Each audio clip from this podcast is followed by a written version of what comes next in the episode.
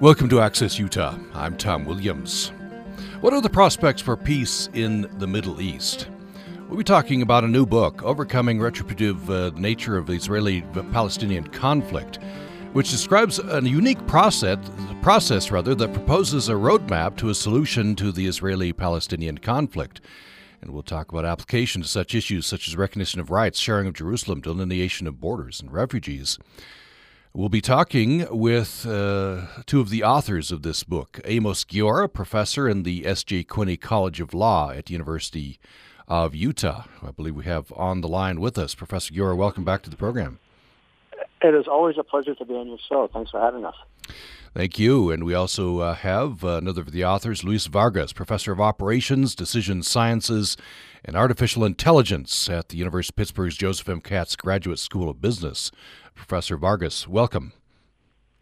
Thank you for having us. It's a pleasure to be here. Thank you for joining us. Let me mention here that there is a Zoom event, a Zoom webinar, that'll be happening Tuesday at noon, involving Professors Giora and Vargas, talking about prospects for the Middle East. Is a peaceful settlement attainable? That's the title of the Zoom event. It's free, but you do need to register. We'll have details, a link up on our website a little bit later today. If you want to go right now, you can go to the S.J. Quinney College of Law website to see details there. Let me start with Professor Giora. What's the genesis for this book? What are you trying to accomplish here? I think from our perspective, and obviously Vargas's perspective is essential here. It reflects a years-long effort on a part of a small team of subject matter experts, Israelis, Palestinians, to work together without the veneer of official status. We all knew what we were talking about. We weren't affiliated with any institution or with any country, not identified with any country, to try to create a workable roadmap for decision makers using this unique approach. I think you know that I've been involved in unofficial and official efforts over 25 or so years. What made this so unique, A, was that everybody in the room knew what they were talking about, which doesn't always happen. Two, that there was this unique approach to it. And three, that there really was an effort to try to create some kind of a workable roadmap. Was it always fun? No. Was there, was there emoting? Yeah, sure. Did people get irritated with each other? Sure. I mean, we spent 9 years together. But at the end of the day, we have a document and a book that is, frankly, A, unique, but more importantly, is utterly implementable because it's practical. And I think that's what's so important here. So you're talking about people on both sides of the conflict, Israelis and Palestinians involved? Absolutely correct. Yeah. Professor Vargas, the title, Overcoming the Retributive Nature of the Israeli-Palestinian Conflict, or retributive? I'm not sure how you... We're talking about retribution, right? Entrenched conflicts where these intense emotions come into play. Well, it's more than that. Retributive conflict is a conflict where the parties may do things to make the other party pay something for it. Oh, that's retribution, yes. It's not about cost and monetary cost. It's about creating pains. That's what retributive means. So you don't behave in such a way that you're being nice to the other party. Sometimes you do things because it causes more pain than the gains you get. That's what retributive means. It's a special type of conflict. Not all of them are that way. Yeah, and so especially hard to find a solution with these kind of conflicts. Absolutely, and the fact is that the reason why probably has avoided a solution is because the parties always find some sort of a way of saying, you created this pain for me, I'm going to create that pain for you. And so it has been back and forth. So the idea here was to say, what happens if you put together people who are in the conservative section of the societies? In other words, you have to take out the extremes left and the extreme right.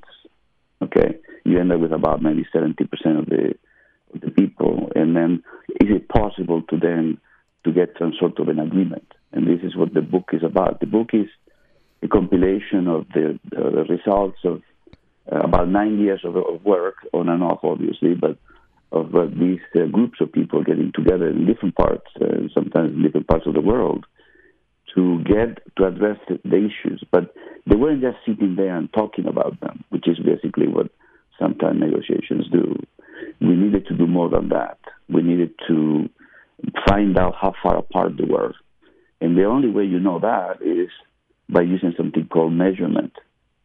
And so how do you measure the pain? How do you measure the benefits from certain actions?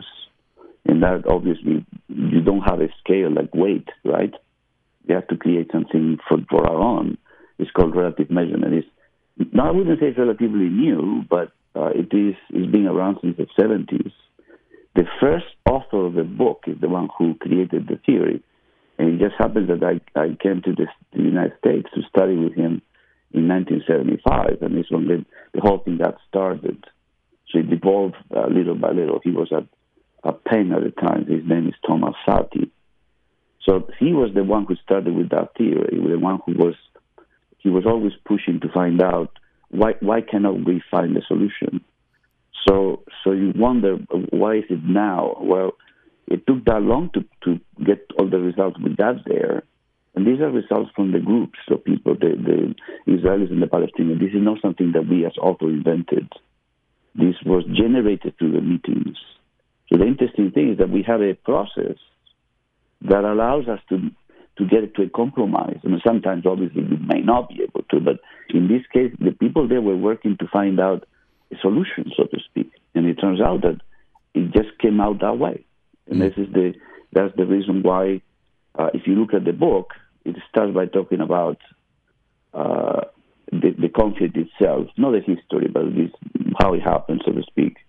And then the theory that we used, and what is it that you have to? What ingredients do you need to put in the kitchen there to be able to get this, to get the formula with the solution? And then you have to implement this, and you have to conduct negotiations sessions where people actually sat in a room, and the parties were separated. They were not in the same room all the time because it was not necessary. And they did what they call prioritization. So they basically decided what they preferred, what they wanted. And they say, well, this I would like this from the other party. People call that concessions. So they ask for things that sometimes the people thought it was outrageous. But if you're carefully thinking about it, you don't, just because somebody asks for something doesn't mean you have to give it to them, right? It's about in terms of priorities, it may fall down the list. So that's what happened. And they realized that just by allowing people to express what they want and the benefits and the cost that they think they get from what they receive and so on, they arrived at the compromise. But they didn't know they were arriving at the compromise. It just happened when their surprise was that, oh, look at this. It's actually something that is not only interesting but feasible. And that's what the whole book was about. It's when we finally got all the pieces together, we don't have the political component is something that is on the outside. We thought that it would deserve to be published because it was published in pieces, but not in the whole book that puts together the story of telling you, see, if you use this process, this approach, you treat the other party with fairness, not just as an opponent, you actually can get a win-win solution, as opposed to what they call a zero-sum game, but whatever you gain, I lose. That's not the case. Yeah, very interesting, yeah. And potentially groundbreaking is what you're saying. Professor Giora, this effort is an effort to create, I think, objective model rather than subjective for resolving conflict, but... I don't know, it sounds impossible. You're saying it's not. It sounds very hard anyway, because there are intense emotions involved here. And as Professor Vargas said before, retribution, folks sometimes want things based on emotions that the other side just absolutely cannot give. So, Tom, you're right. There's an inherent tension anytime you engage in an issue like the Israeli-Palestinian conflict, obviously, which you and your listeners well know. But the effort here was, and I'm not the math one, obviously. You know, my parents sent me to the law school because I don't understand math at all. Professor Vargas is you know, genius-level mathematical stuff. But the effort really was to, I think, to minimize the subjectivity and to maximize the analytical approach to it based on not a zero-sum game, but concessions prioritization. Is there emotions? Yeah, of course there are emotions, but I think as, you know, as I was on the team for 9 years, and Professor Vargas, as he mentioned, he and his colleagues, Professor Saaty, the late Professor Saaty, have been involved in this in different locations elsewhere. Over the course of time, it was clear that the participants, I don't want to say they lost their emoting, but they increasingly understood that this was a different approach, a different model that, if applied by decision makers, has the real potential to lead to significant breakthrough, because it has minimized, never say 100%, but it has minimized the over-emoting that's always been part and parcel of the Israeli-Palestinian conflict. So you're right, Tom, there is a tension there, but again, I'm not the math one, Professor Vargas is, but you could see from the participants, the more they got into it, the more they got it. And it was interesting to observe that. So actually yes. in chapter, there's a chapter in the book that talks about the lessons learned before you get into the more analytical parts of it. And if it says lessons learned, can the, what they call AHP, help achieve peace? But AHP stands for Analytic Hierarchy Process, so we're not going to get into all detail there because it's technical. But the whole idea is that you want to find out what you prefer, and you want to know what the other guy is preferring, and to find out how far our preference is. You cannot do that just by talking. You need to do measurement. See, there's a book called Getting to Yes, right, that is used by Harvard Negotiation Group, but they just sit down and talk. But they don't find out how far apart they are in terms of their preferences or what they want. That's the problem with actual negotiations. So they think that just by sitting there and staring at each other, they can actually, that's more or less what I call the Chinese style, because that's what they like to do. They just look at you and they hope you break down. But the fact of the matter is that you can actually analyze a conflict before you even get together in a room to find out what their preferences could be, what they want from you, what you want from them, and find out when you trade concessions, what are your gains and losses, because we call it the gain-loss ratios. And unless you can trade things, both of them gaining, you don't trade anything. So it opens the mind to the people actually in the group, in the negotiation group. So it makes them think about, why are these other guys saying this? Why do they prefer it this way? Make them think about it. It's a quite different way of thinking. It's not. It was the only reason why I stayed in this country when I came to study with my friend Tom Saaty. It was because this theory was being developed and I was part of it. I was just curious to find out what was going to happen with it. So that's the whole. So I'd say the culmination, the best. I don't know if I'm going to write anything else on this subject, but the truth of the matter is that this book, in my opinion, is a culmination of, I would say, almost my career, because I started working on this process for a long time, since 1975. So think about 45 years. So the book took 9 years to put together, not because we couldn't write it. It's because we didn't have the pieces to write it. It had to be put together little by little as things evolved. So that's the reason why I think people who don't want to be technical don't have to read the chapters in the middle, but they should read the beginning and the end to find out where we are, because it is really, really implementable. The problem is, the question is, who will take it upon themselves to try to do something like this? And I think that the United States is, in my opinion, the only country in the world where it should help to do this. We have not done anything so far.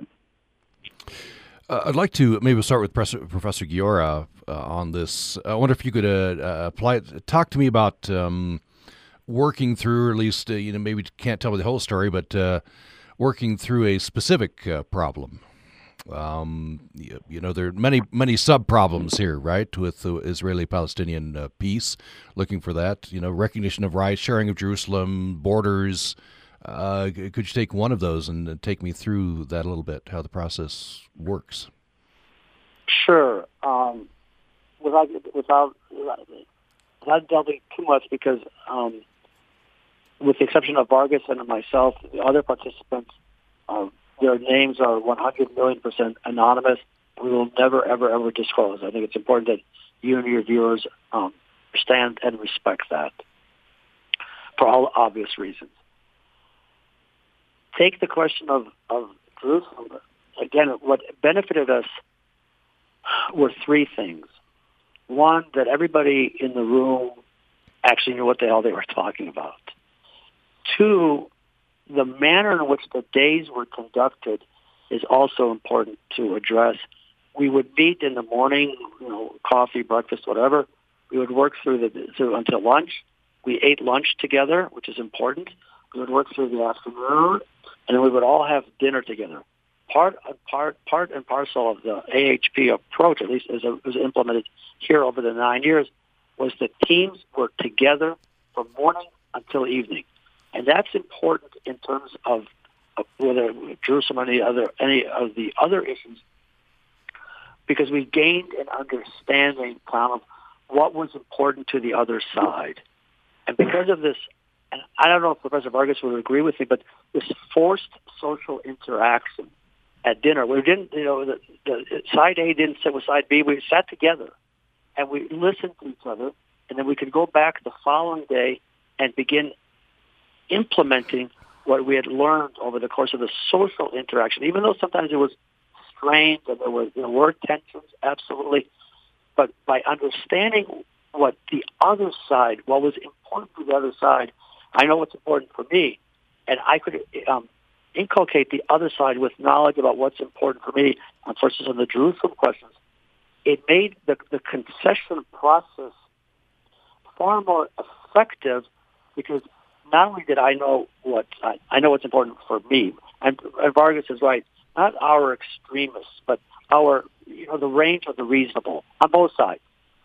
We were able to engage in a concession prioritization trade-off in a way that makes the final product, if you will, attainable, because we had discarded the voices of the extremism, and we had a reasonable understanding of whether it's on settlement questions or Jerusalem questions or refugee questions, what was important for the Palestinians, because we heard it directly from them, and the Palestinians were able to understand what was important for Israelis, because they heard it directly from Israelis.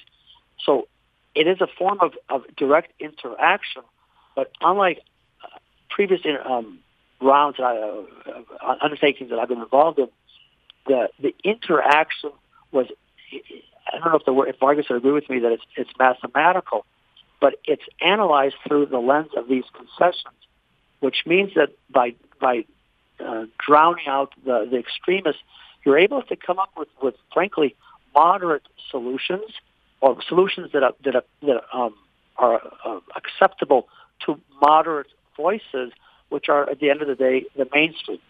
And when we would do, for instance, you know, look at, you know, West Bank settlements as compared to land exchanges, it's conducted in the context of, and this is what's so important here, of having a sophisticated understanding of the other side's desires, largely, not 100%, but largely devoid of over-emoting. And that's, at the end of the day, what enabled us to come up with both this document and a book that, as Vargas correctly says, is utterly implementable. That's the uniqueness of this process. So let me fill in the blanks a little bit, because that's a global answer. The problem was analyzing two steps. One was, what are the main issues in the conflict, and how do you spell out in words that they agreed? Because every word in the principles that we have here were crafted. This is not something invented just like that. They were crafted so everybody agreed on the words used. Then you take each principle, for example, the Jerusalem issue, right? And now you apply the same the same process we use to develop the principles to each principle.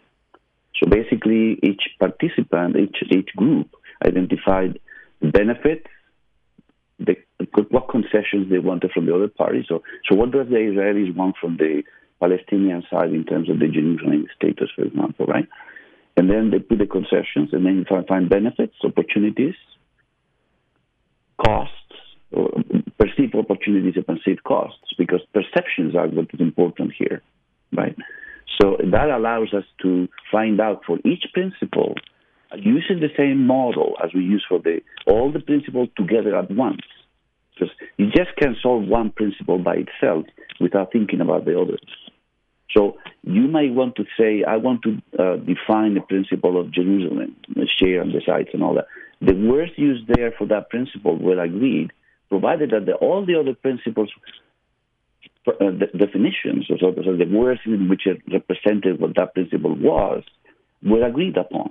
Once they agreed on those 9, 10 principles that we have, they call it the Pittsburgh principles, you take each of those and you apply the same approach in a microscopic fashion.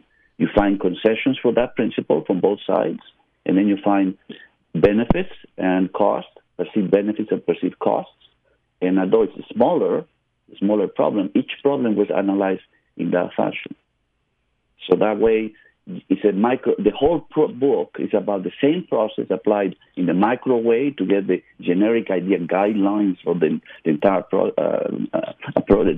conflict, and then each of the principles was addressed in the same fashion. So that gives you an idea of what you need to do for each principle to implement it. But the principles have to be agreed upon. And in fact, another colleague and I went to Israel and Palestine, and we met with people there, not in Israel as much, but in Palestine, to see if they were willing to live with those principles. Because remember, these are groups of people from their society, but they didn't know that anybody was doing anything. So it was like Chatham rules, a secretive situation. You don't want to share with everybody because of avoid the extremism. And the minority of the people who read it, who looked at them, were in agreement.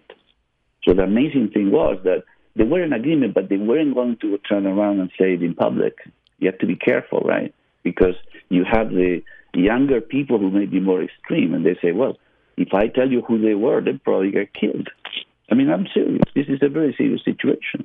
So they weren't. We would not ever reveal who was involved.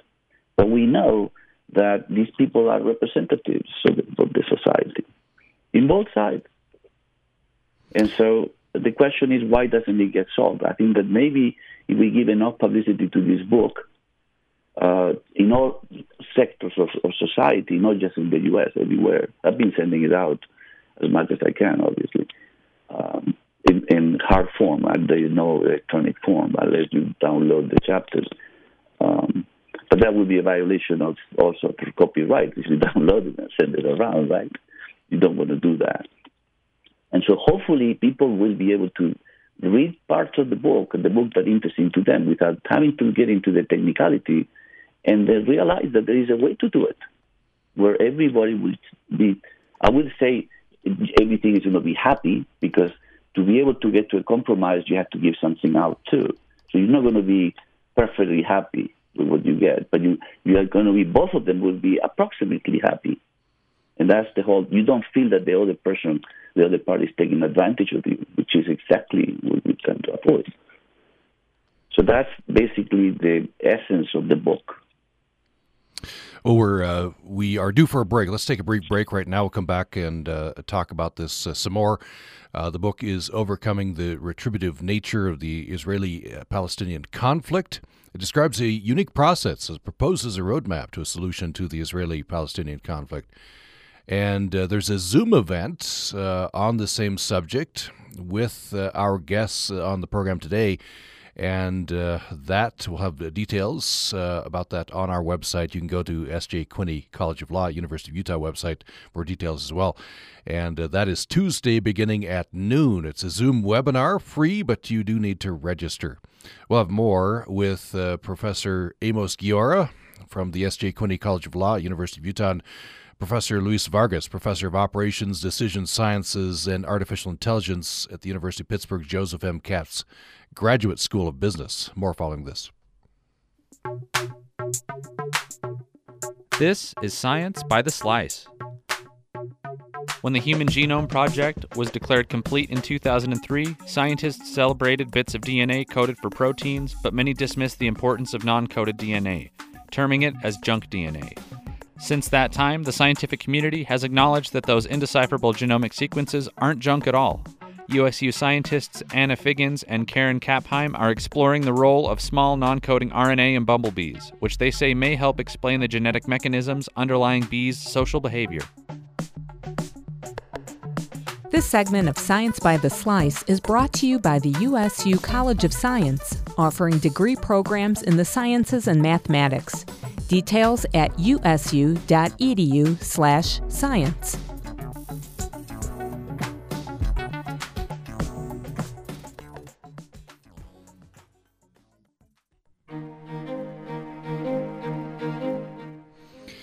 Thanks for joining us for Access Utah. I'm Tom Williams. So we're talking about a very important topic. What are the prospects for peace in the Middle East? And the authors of a new book, Overcoming the Retributive Nature of the Israeli-Palestinian Conflict, say that they have tested and proven a process, getting together participants from Israel and from Palestine over a nine-year period or more. Looks like 2006 to 2017. A process called the Analytic Hierarchy Process, and we've been talking about that. I want to start this segment with Professor Giora. So Professor Vargas, before the break, was filling in some of the gaps there. You both are, excited about this, obviously. It is exciting. But you say it's implementable. It's been proven in these groups.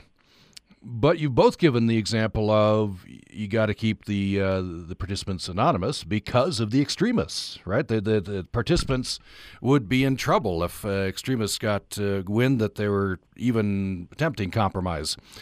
So I guess that points to the fact that there have to be the right conditions to implement this. And I wonder what those would be. How do you overcome extremism on both sides? I started with Neil with Vargas. You first. So, as usual, Tom, this is not our first rodeo together, the two of us, which is why it's always such a pleasure to be to chat with you. In many ways, you put the whatever the head on the nail. You hit the nail on the head. And I don't know if Vargas would agree with the word I'm going to use. What I would call the selling, the marketing, the positioning of an undertaking like this, it's hard, absolutely. But because the final product reflects a significant effort by moderate, thoughtful, informed individuals, it clearly presents decision makers with the kind of opportunity that, frankly, has not been made available in many, many years. Full stop.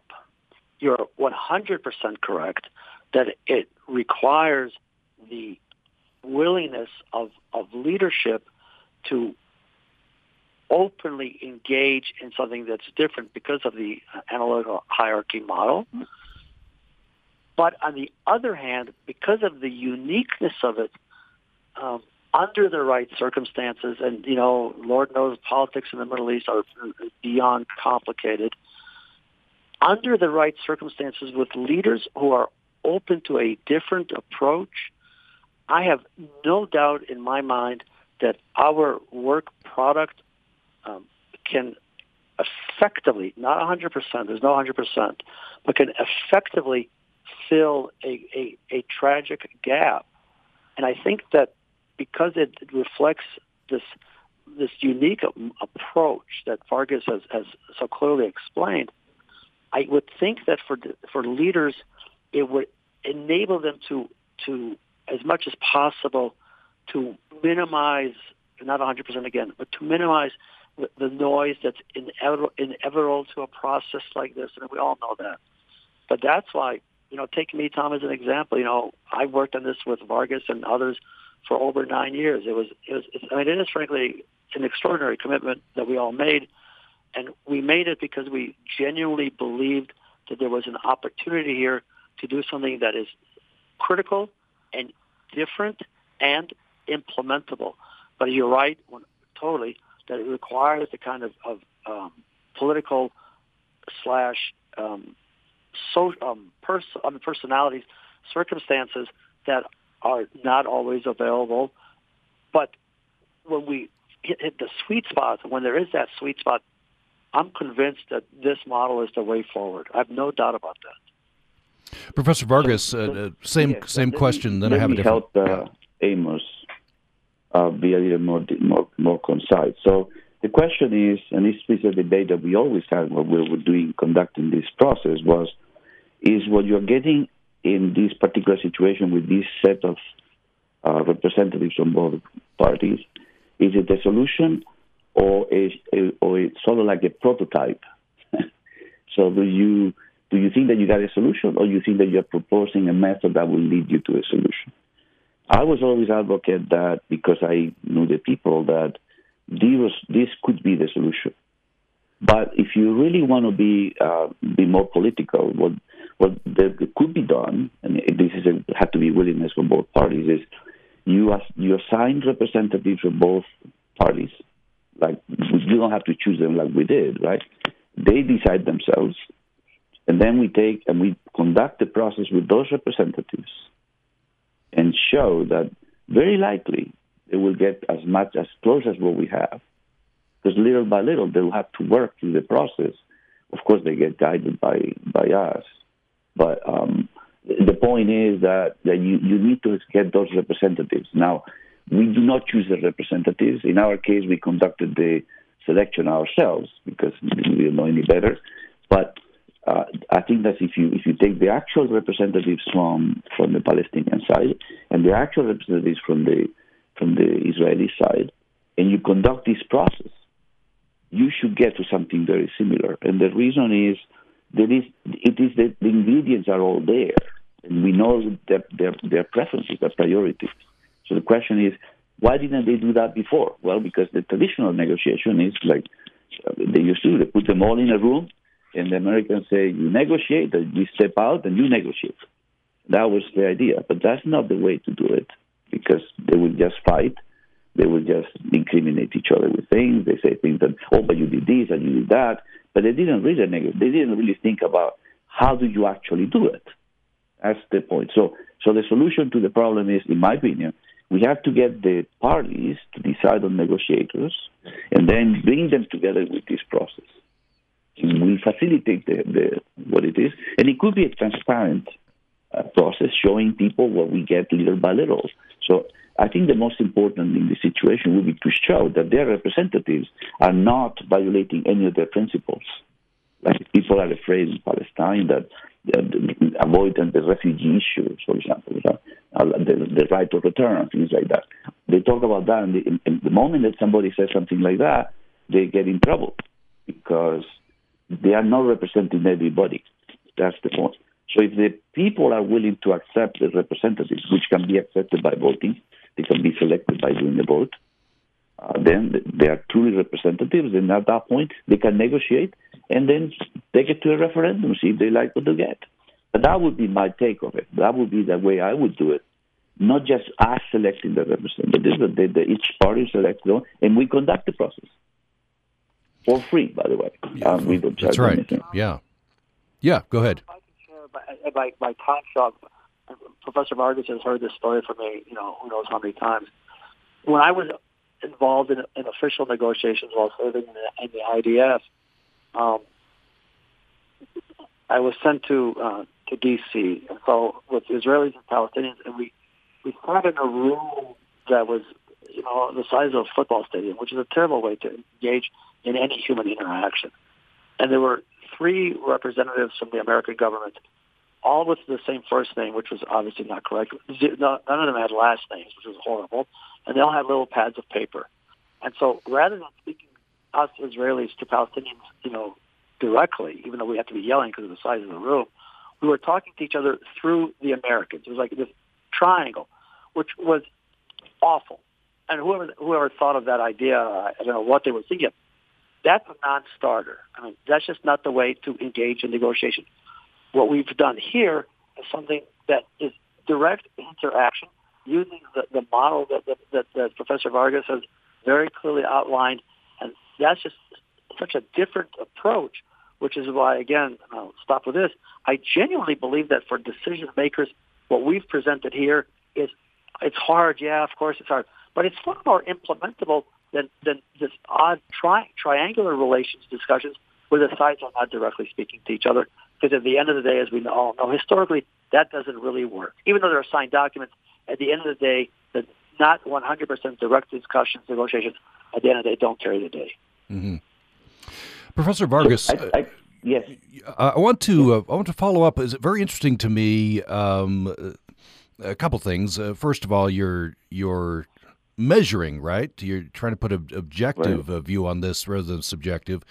And mm-hmm. you told me earlier in the hour that it's very important that both sides are able to see under this objective measure not only what they want, but what the other side wants. I wonder why that's so important. Well, because if you just have let's assume that husband and wife are trying to get divorced, right? And they're going to divide their assets. And what do? They make a list of things and they choose things, right? And they say, and they fight about the dog. I want the dog. The dog is more important than maybe the bank account. So the question is, well, how important is it? How is it much more important? So that's what measurement comes about. Is it strongly more important, or extremely more important, or barely more important? So we build something called relative scales. So imagine you are yourself in let's assume that the historic people before they had any computers and any measurement scales. And what did they do? Let's assume they want to find out how heavy stones are. So they take the stones in their hands and say, oh, you can do it yourself. You say, oh, one head is a little heavier than the other, right? Now, as long as you can lift it, you can compare it in pairs. These pair comparisons get together in a mathematical structure called a matrix, from which we extract a set of priorities. And there are many experiments that have shown that perception actually represents physical laws. I can show you some of the simplest experiments that were conducted in the 70s. So the beauty of it is that when you have scales, you can reproduce results. But when you don't have scales, like, for example, love and comfort, and comfort in terms of temperature and things like that.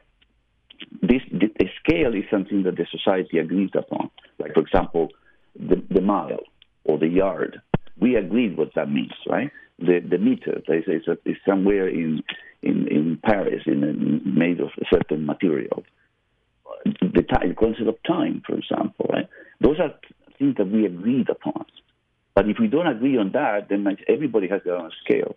Well, if you take a group of people trying to solve a problem, they can all agree in a group as to what their scale is for them for that particular issue.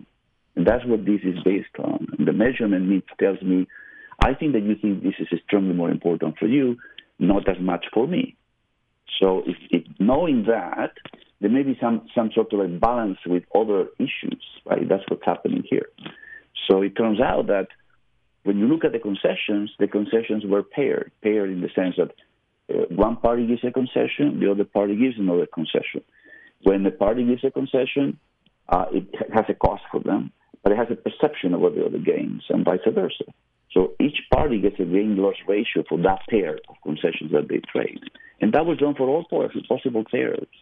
So it involves not just the comparisons, but then you just have to use a mathematical model in a computer because it's too many different possibilities and go optimization.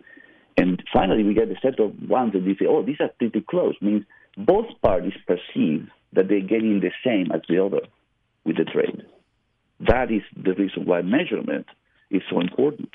If you don't have measurement, all we do is we can argue all you want. And there's no solution.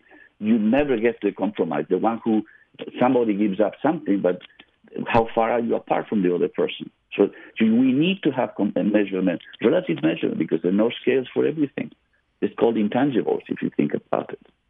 So there are not so many things that we measure in real life. There are about 600 plus things that we measure with the scales. The majority of what we do is they have a feeling for it, right?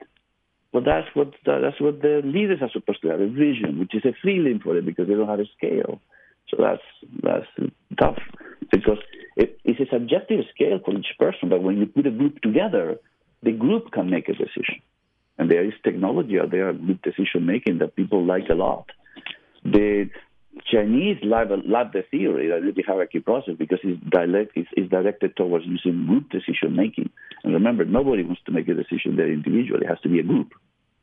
So this is exactly the situation. You have a group of people who want to trade with another group of people concessions. And I know that in the Middle East, the word concession is not a good word because somebody said that they conceded too much. So they call it trade-offs, if you want. So the book tries to carry both words around. But basically, that's the reason why you need measurement. You need relative measurement because you need to find out, what do I gain from you? Is it the same that you gain from me? And if we agree, and we do it separately, but then we come together and we agree, oh, look at that. All of a sudden, we have the same perception. So now maybe we can start talking about compromise. That's the reason why measurement is so important.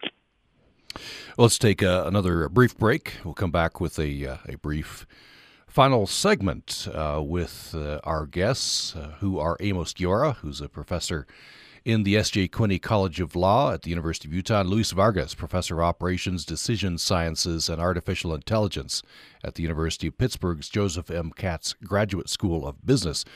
They are among the authors of a new book called Overcoming the Retributive Nature of the Israeli-Palestinian Conflict. And that's what we've been talking about today. And there's a Zoom event on the same topic, Tuesday beginning at noon. It's a Zoom webinar, free to the public, but you must register. We'll have a link up on our website. You can go to University of Utah Law School website as well for information on that. We'll have more following this. Support for Utah Public Radio comes from listeners like you and the Utah Women and Leadership Project at Utah State University, creators of the Utah Women and Leadership podcast series. Information and episodes are available at utwomen.org. This week on This American Life, when Dr. Benjamin Gilmer started his new job, he knew that his predecessor in the job was in prison for murder. So he didn't expect so many patients to tell him what a great guy the predecessor was. He was great. Absolutely. I mean, if he was over here right now, my kids would still be going over there. How could such a good doctor go bad? Dr. Gilmer tries to find out this week. Tune in Saturday morning at 10 here on Utah Public Radio. Thinking of how to shed that extra holiday weight?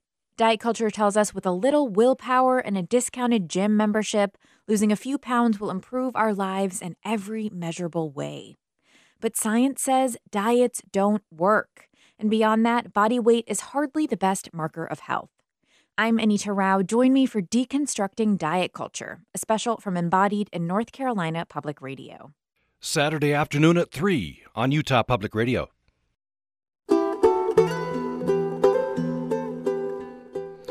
Thanks for listening to Access Utah. I'm Tom Williams. We're talking with Amos Giora, professor at the University of Utah, and Luis Vargas, professor at the University of Pittsburgh. They're among the authors of a book called Overcoming the Retributive Nature of the Israeli-Palestinian Conflict. We're talking about prospects for peace in the Middle East using a new process. And we just have about 5 minutes left in this last segment, very brief last segment, so kind of move toward final thoughts here, a couple of minutes for each professor. So Professor Giora, I wonder if you could take a couple of minutes to talk about, the prospect, looking to the future prospects, especially with a new government in Israel. I have 5 minutes, I have 5 years. How much? Well, actually, two minutes for you and 2 minutes for Professor Vargas. A very brief segment here. Go ahead. I'll be really quick, Tom. There's a new government in Israel. Clearly, the Prime Minister Bennett, they're still feeling their way through being a government. It's a complicated coalition. 8 different parties are part of the coalition. There are days where it looks stable, days where it looks a little bit less stable. There's no doubt that they're going to have to address the Palestinian issue, at some point. And because it's a very different government than the Netanyahu government, thankfully, if there's a government that is positioned, because these are, some of them are younger, Bennett's younger, Foreign Minister Lapid, who's the next Prime Minister, younger, a different generation, I would think that our approach actually is far better suited for them than it was for Netanyahu. And that's why, in that sense, and with this I stop, Tom, I am, in spite of all the insights, I happen to be confident and optimistic. Professor Vargas, just a couple of minutes here at the end. What would you most like folks to take away from this discussion of the book and this process? I think that the necessity of a third party to balance the power of the two parties in the conflict, and I think that is the United States. I think that without the United States, the parties might not come to the table. Any proposal put together by either party will not be accepted by the other. So this has to come from the middle, from the neutral. And since this was put together by a neutral party, we in the United States are the neutral party. I think that I'm trying to see if we can finally put this together in front of somebody in the U.S. government, the State Department, that actually does something with it, because I think it's worth giving a try at least. Yeah, certainly. I hope you can. The book is Overcoming the Retributive Nature of the Israeli-Palestinian Conflict, and there's a Zoom event, a Zoom webinar, that begins Tuesday at noon, and that's titled Prospects for the Middle East: Is a Peaceful Settlement Attainable?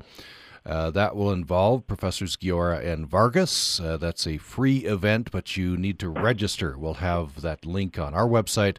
You can also go to S.J. Quinney College of Law, University of Utah website for information on that. That Zoom event, which again begins Tuesday at noon. We have had with us Professor Luis Vargas, Professor of Operations, Decision Sciences, and Artificial Intelligence at University of Pittsburgh's Joseph M. Katz Graduate School of Business. Professor Vargas, thank you so much. Thank you for having me, and Amos. You're very welcome. And we've had with us Amos Giora, professor in the S.J. Quinney College of Law at University of Utah. Thank you, Professor Giora. Thank you so much. And thanks, everyone, for listening to Access Utah. Skywatcher Leo T here as we look up, look around, and get lost in space. It's many cultures, one sky, and as we look into that sky at dusk, we can still see Jupiter in the southwest and other December evening gems as well, including the Big Northern Cross and Cygnus the Swan, which is nearly upright in the west-northwest as darkness falls.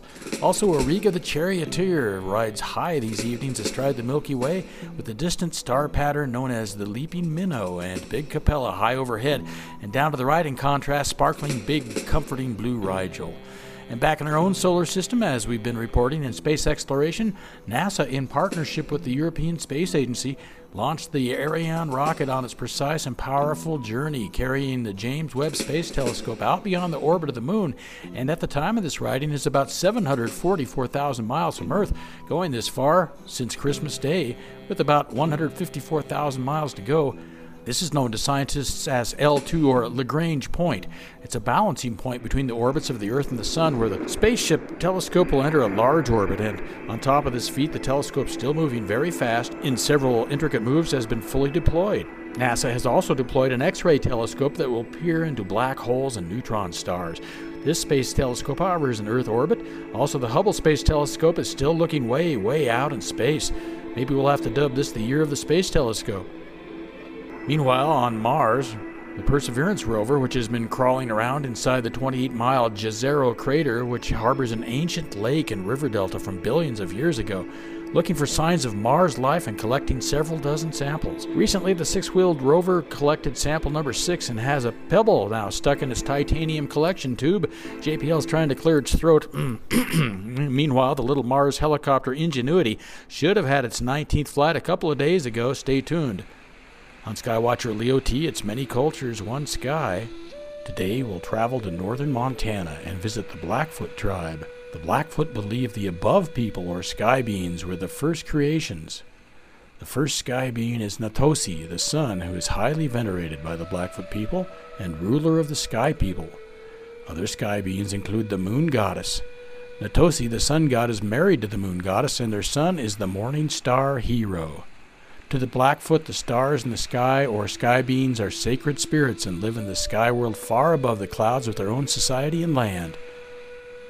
So if you're out on a dark night and there's a slight breeze and the big puffy clouds hanging low and heat lightning pulsing on the horizon and lightning talking between the clouds and a few stars in the sky, feel the energy of the sky beings around you.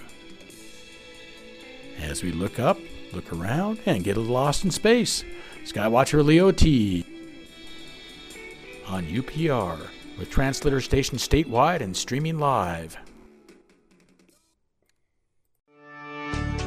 I'm Dr. Anthony Leibowitz, and this is Climate Connections. More than 2 billion people around the world cook over open fires or on simple stoves that are fueled by charcoal, wood, coal, or animal dung. Burning these fuels releases carbon pollution into the atmosphere, which warms the climate. And when people cook this way indoors, they breathe in smoke and toxic fumes that can cause COPD, lung cancer, and other diseases. The World Health Organization estimates that this household air pollution contributes to almost 4 million premature deaths each year. That is unacceptable. There should be no excuse for people still dying from indoor air pollution. Wanjira Mathai is Vice President and Regional Director for Africa at the World Resources Institute, and she's on the Leadership Council of the Clean Cooking Alliance. The group works to improve people's access to more efficient modern stoves that emit less air pollution. Despite many options, Mathai says cost remains a barrier for a lot of people. We have to make it possible through our legislation to manufacture locally and have the availability of these technologies at a price point that people can actually afford. So they can cook meals without worrying about harming their health or the climate. Climate Connections is produced by the Yale Center for Environmental Communication. To hear more stories like this, visit climateconnections.org.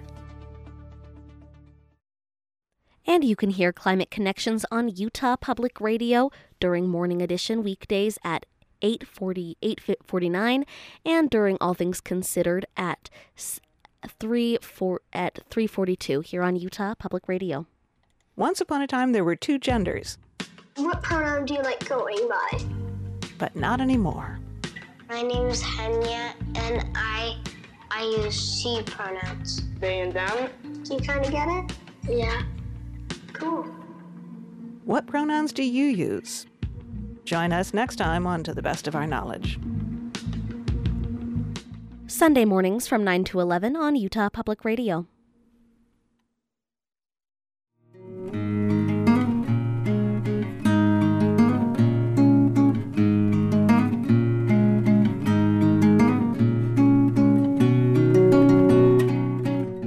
Utah Public Radio is a statewide service of Utah State University and the College of Humanities and Social Sciences.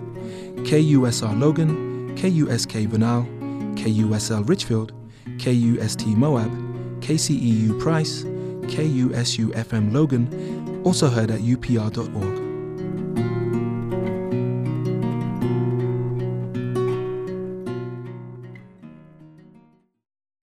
On the next Putumayo World Music Hour, we'll travel to the remote and rocky islands of Cape Verde, 300 miles off the west coast of Africa, to hear enchanting mornas, funanas, and coladeras.